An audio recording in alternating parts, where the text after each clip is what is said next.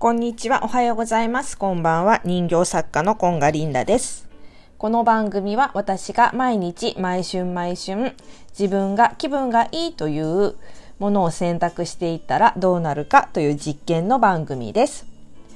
今日のトークテーマは、京都のカリスマ販売員についてお話ししたいと思います。ちょっといつもとは、あの、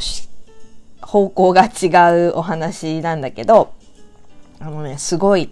素敵な販売員さんを見たので、ちょっとシェアしたいなと思ってお話しします。えっと、今ね、お友達のニコちゃんが立川の伊勢丹でポップアップショップを1週間開いていて、そのお手伝いでね、お店番に私も立っているんだけど、そのニコのブースの前がちょうどあの京都、京都フェアっていうのをやっていて、七八軒のお店がね、えっ、ー、と、来てるわけ。で、えっ、ー、と、それぞれさ、小さいんだけれど、それぞれのところは小さい箇所なんだけど、そこでいろいろ、えっ、と、漬物だったり、お茶、あとは湯葉、ケーキなんか売ってて、で、私たちの目の前が、あのね、生麩を、生麩屋さんなのね。で、ちょっと関東、私東京なんだけれども、に、のものには生麩ってちょっと馴染みがなくて、お店でスーパーとかで売ってるのはだいたい乾燥麩ね、お味噌汁とかに入れる。で、おそらく旅行先とかでは生麩食べているんだろうけど、あの、扱い方がわかんない。どんな料理とか、あの、乾燥麩と同じような扱いなのか、にしては、乾燥麩って割と安いからさ、味噌汁にポンポンなんて入れちゃうけど、その扱いなのかっていう、どういう時に食べるものなんだっていうような感覚なわけよ。で、その販売員さんは、こう人が立ち止まってさ、何かしらってこれ何売ってるのかしらって覗くと、まずこう生麩の説明をして、お料理の仕方とかをあの、丁寧にね、お話しされるの。あの、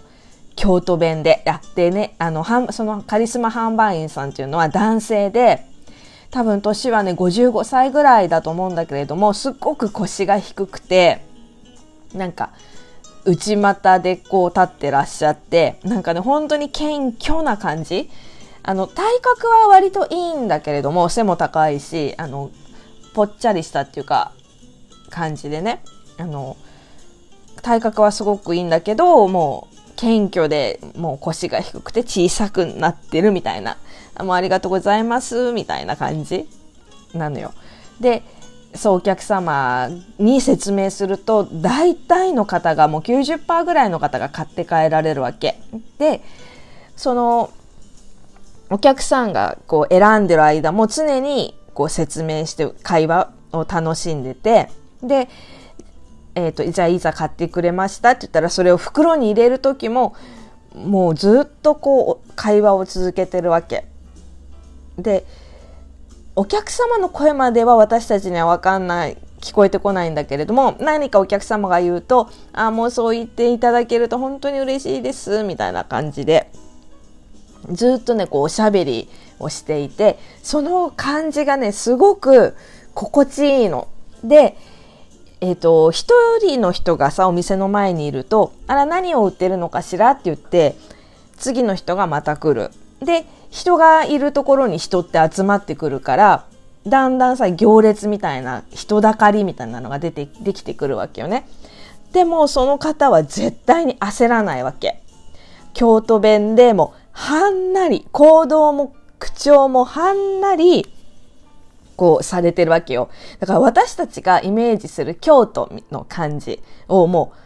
う全身で出してますみたいな感じなのよね。でさ、なんか東京の人ってちょっとせっかちじゃない？あの、ね、江戸っ子は気が短いとかっていう感じで、なんかもう早くしてよみたいな感じになっちゃいがちなんだけど、レジとかでさ、もう分かったから早くお金、あの、お釣りくださいみたいな雰囲気になっちゃうんだけど、その人はもう本当にさ、最後の最後まで丁寧に、あの、袋に入れて、ちょっと厚かましいんですけれども、宣伝を入れさせていただきますって言って、チラシを入れたりとか、もう一つ厚かましいんですけれども、今度来年も、あの、7階の催事場でね、京都フェアがありまして、呼んでいただけたんで、私たちもまた来ますとかって、僕もまた来るので、よかったら来てください、みたいな感じで、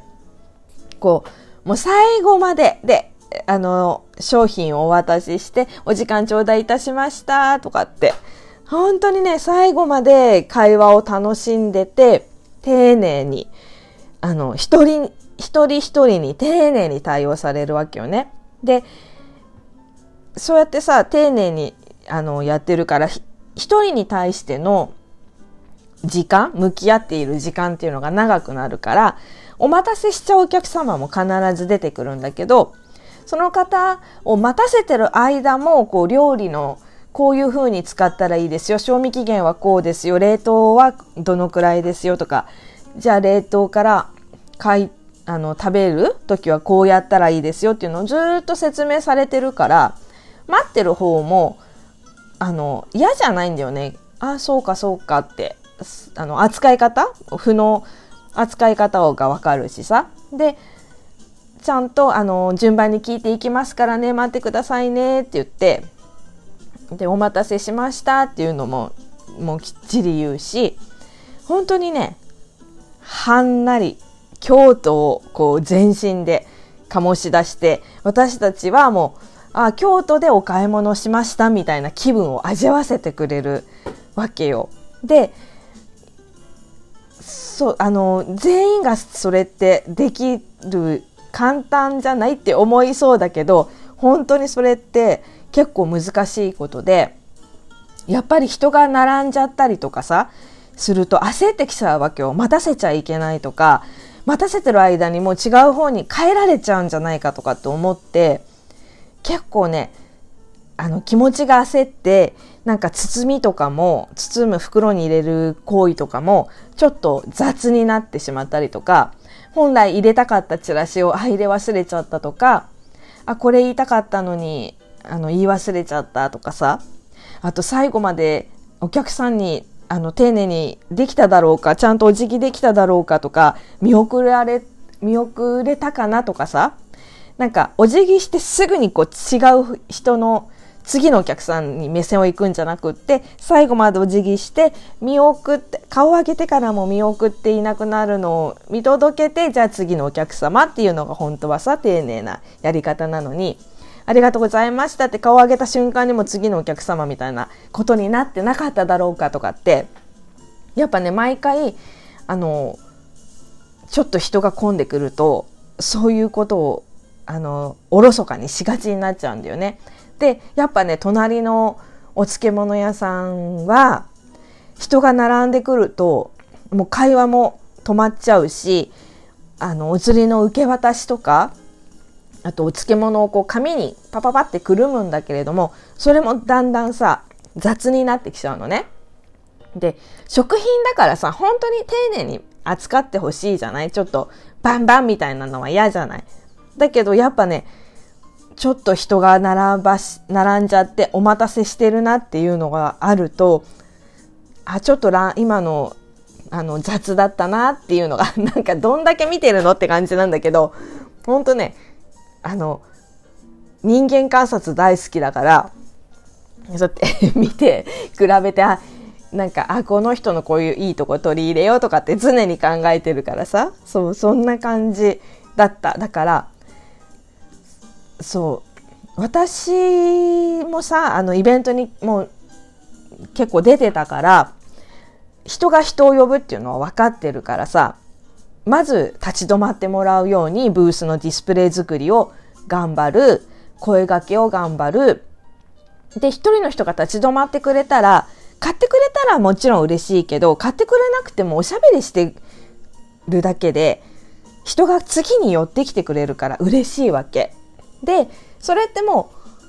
そういうもんなのよね。で、そのカリスマ店員さんはさ、もう京都の方ではんなりとそれを自然にやられてんのかなって思ってたんだけどやっぱり彼もあの作戦というか分かってるんですよねそのやっぱさ各地を回って京都フェアで各地を回ってられる方だから京都弁でおしゃべりするのが響くとか、はんなりと丁寧に行動することで一人に対しての滞在時間が伸びて、そのことで次々にお客様がこう立ち止まってくれるっていうのも分かってるし、そう。お辞儀とかも最後まで丁寧だし、本当にね、最初、最初のコンタクトから最後見送るまでが本当にパーフェクト。もう、声がけもずっとおしゃべりもすごい嫌な気分に絶対させないっていう感じで、本当にすごかった。今回これ買ったけど、じゃあ次はまたこれ、今度は来た時はこれを頼ん、買ってみましょうってなるぐらい、本当になんか、上手だなと思った。そう、それがさ、作戦というか、ちゃんと彼も分かってやってるんだって思った時に、なんかちょっとね、笑っちゃった。なんかさ、ブラックな部分が見えたわけじゃないんだけど、やっぱ従業員同士での会話は普通だったし、ああ、そうなんだ、やっぱねっていう感じで思いました。で、そう、だからやっぱね、カリスマって言わ言われるって私が勝手にカリスマ店員って言ってるだけなんだけど、そういう人もなんか、ちゃんとこう、計算してというかね、考えて販売してるんだなと思って。で、そうだから今度何かに出るときはちょっと一人一人に対しての対応をより